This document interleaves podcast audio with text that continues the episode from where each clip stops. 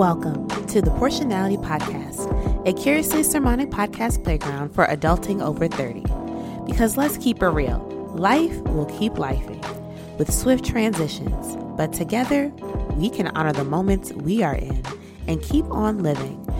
I am your host, Porsha Williams Gates. Join me every Wednesday as we grow and live together. Greetings, greetings, greetings. Thank you so much for joining me here on the Porshanality Podcast. I am your host, Porsha Williams Gates. It is always a joy to be with you all on another episode. If you have not done so, do me the great favor, subscribe to this podcast wherever you're getting this podcast, whether it's on Apple, Spotify, Google, YouTube. Shout out to everybody listening on YouTube. Um, go ahead and subscribe so that you never miss an episode. Go ahead and rate comment, give five stars. However, you're listening, there is a way for you to engage this podcast. Thank you so much in advance for doing so. And so today's show, I am excited for it. Um, we are now in officially in resurrection season as we have gone through the season known as Easter. We are in Easter time.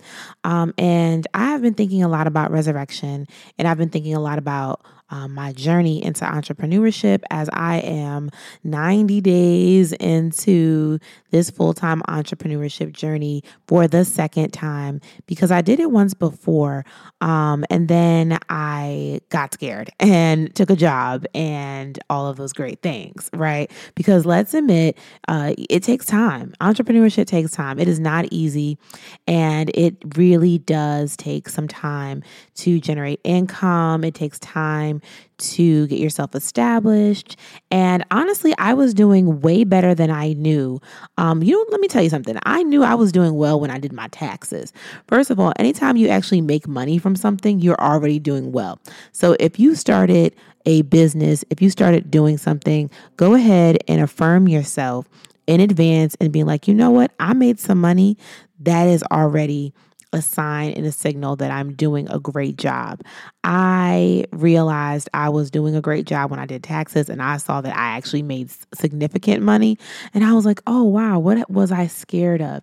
You know what I was scared of? I was scared because I wasn't making money every single week. I wasn't bringing in a consistent paycheck every single week. So I thought I was not good enough. And I started to invalidate my own dreams. I started to invalidate what God had told me. And I started to uh, retract and retreat into a space where I was telling myself that what I had done and what I was doing with Porshanality Media was not enough.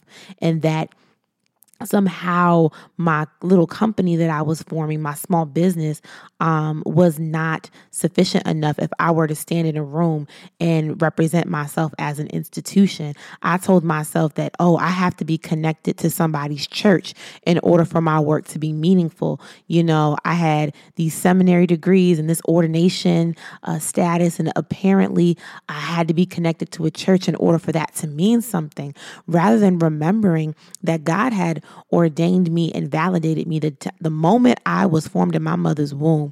And I was already enough at that point. And so for me, I thought that I wasn't doing enough. I thought that what I was doing wasn't significant unless I was somehow directly connected to a church or some type of institution, right? Where I was getting a paycheck on the regular. And so I was afraid, right? And so I decided to uh, let a dream die. I decided that I was going to let my dream of being an entrepreneur die and that I was willing to put it into the tomb and I was willing and I did that. I was like, this is done you know this is this is this is not going to be what i think it is. Um, and i've had several dreams in life right? And i have sacrificed a lot of dreams for the sake of what is quote unquote we understand to be the call. And i thought that my career in ministry had to look a specific way or a particular way and i thought that i couldn't have certain things or certain dreams um, in pursuit of that call and looking back, if I were to go back and tell myself, um, you know, young Porsha, what could you do differently or what could you know about what's ahead? Be true to yourself, right? One thing about me, I'm always going to be me. I'm gonna be authentic 100%. But I recognize that I was shrinking my own dreams to fit into the box of what I thought God was requiring of me because I saw the path and the trajectories of other people and mentors and other pastors and other preachers. And I'm like, well, I kind of have to follow this path. But what God was stirring up in me was not a path that looked like everybody else's. What God was putting in me did not look like what God had for someone else, right? I wasn't comparing myself, so to speak, but I was looking at myself and looking at other people and saying, well, this must be the blueprint. See, there's one thing to compare, there's another thing to use other people's lives as a template. Okay. So I wasn't comparing and measuring myself up against other people, but I was looking at their lives as a template to say, oh, this is the way, this is the path, this is the blueprint, this is the roadmap, this is the GPS route, right? I'm going to follow Google Maps of God all the way through this career because this is the way that it's supposed to be done, right? This is the map. Not realizing that the map and the blueprint that God had for me was not in other people, but it was within my own soul.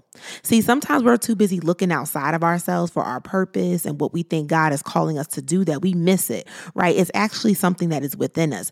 Our dreams originate within us. It's not something that's big outside. It actually comes within us. And sometimes our um, our ori, right, or our ashe, our ashe, comes into agreement with something else that is in the world say, oh, that's it, right? Or it will spark something that's already inside of us, right? It will spark something. It will point to it to say, oh, this is already in me wow, yeah, that's the thing. I'm going to go for that. And sometimes that go for that is something that doesn't even exist yet into the world, or there's not enough blueprints yet, or there's not enough templates yet, right?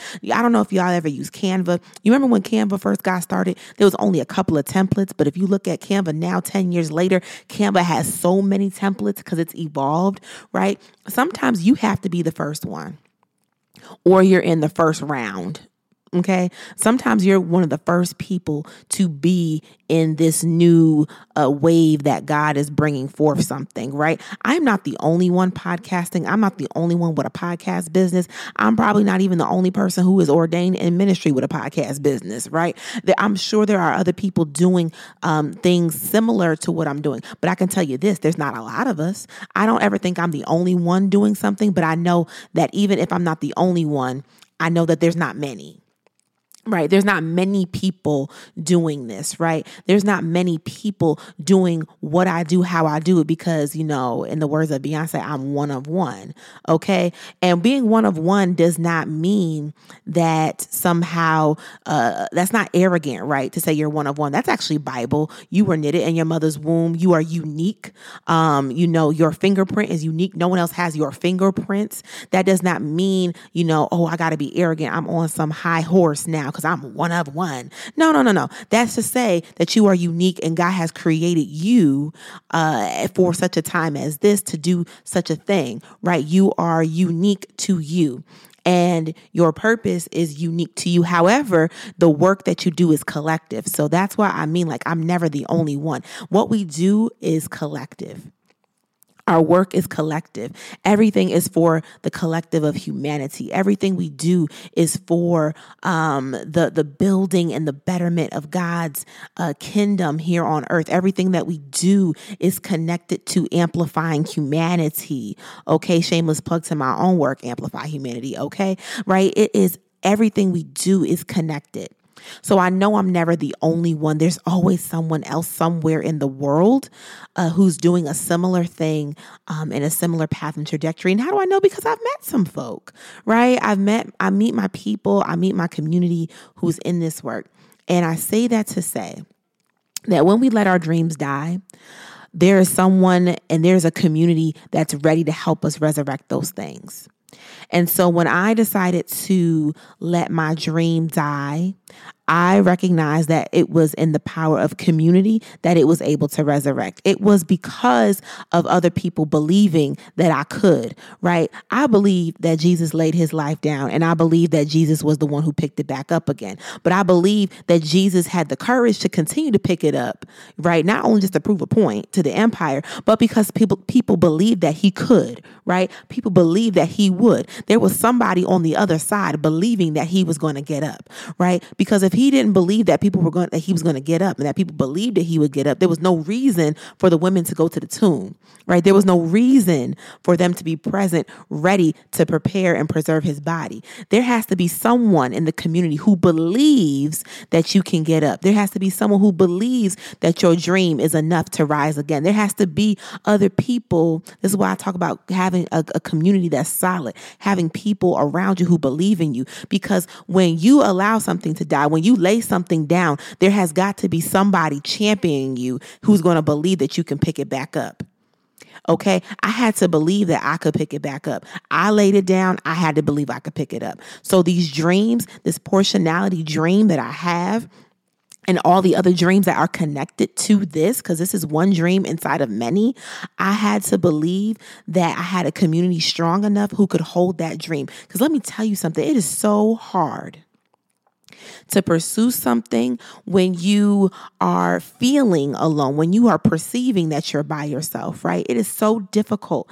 It is so difficult when you don't feel like you have support. So, having support is so key. And let me tell you, I thank God for my spouse. I thank God for my parents. I thank God for my sister. I thank God for uh, close friends and people who believed and for and I thank God for the people who affirmed me when I came back, who said, She's back. I'm so glad to see you doing this, right? I'm so glad I have that.